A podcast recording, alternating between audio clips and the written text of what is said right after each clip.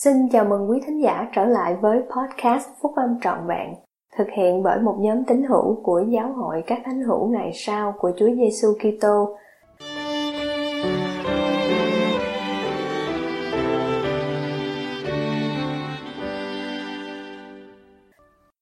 Cách để phục vụ trong những sự kêu gọi của chức tư tế, bài của Chủ tịch Thomas S. Monson trong Liahona tháng 4 năm 2013 của Giáo hội các thánh hữu ngày sau của Chúa Giêsu Kitô.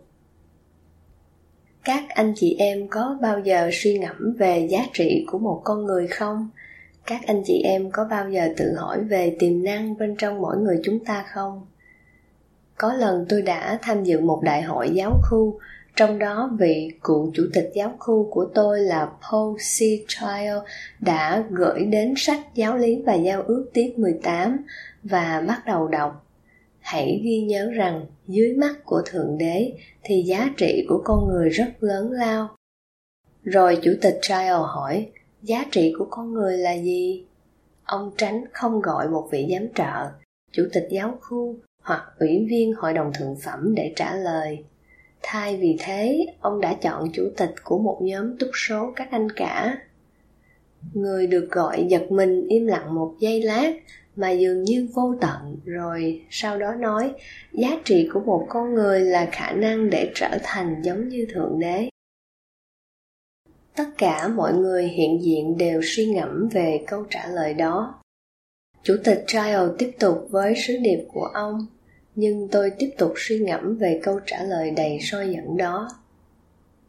Việc tìm tới, giảng dạy, giao tiếp với những linh hồn quý báu mà cha chúng ta đã chuẩn bị để nhận sứ điệp của ngài là một nhiệm vụ trọng đại. Sự thành công hiếm khi là giản dị.